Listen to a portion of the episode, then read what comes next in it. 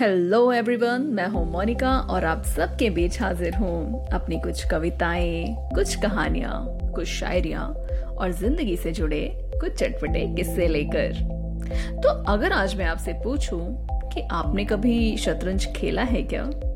तो आपका जवाब शायद हाँ ही होगा। कभी कभी ऐसा नहीं लगता कि ज़िंदगी भी एक शतरंज के खेल की तरह होती है। जिसमें एक तरफ़ तो आप शिद्दत से अपनी बाजी खेल रहे होते हैं और दूसरी तरफ़ से ज़िंदगी रोज एक नई चाल चल रही होती है। और फिर एक दिन ज़िंदगी एक ऐसी चाल चलती है कि आपके पास, आपके राजा को बचाने का कोई रास्ता नहीं बचता और लगता है बस गेम ओवर। तो कुछ पंक्तियाँ लिखी हैं। उम्मीद करती हूँ कि आप तक पहुँच पाएँगी और आपको पसंद आएँगी। कि शतरंज के खेल सी है ज़िंदगी। शतरंज के खेल सी है ज़िंदगी।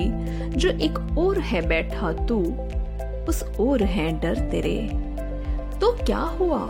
तो क्या हुआ जो इस खेल में हाथी गया, घोड़ा गया, और गया ये ऊँट भी? तो क्या हुआ जो लुट गया धन वैभव कहीं? चल रही साँसें तेरी, बस इतना जान ले तू। चल रही साँसें तेरी, बस इतना जान ले तू। कर खुद से ये वादा अभी हार ना मानेगा तू।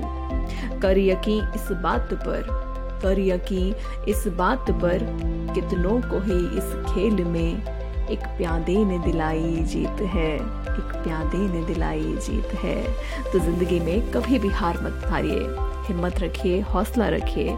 एंड बहुत बहुत शुक्रिया आप सबका मुझे सुनने के लिए। हँसते रहिए, मुस्कुराते रहिए और याद रखिए, ज़िंदगी वही है जो हम इस पल में जी रहे हैं। बाकी सब सिर्फ़ एक ख्वाब है, सिर्फ़ एक ख्वाब।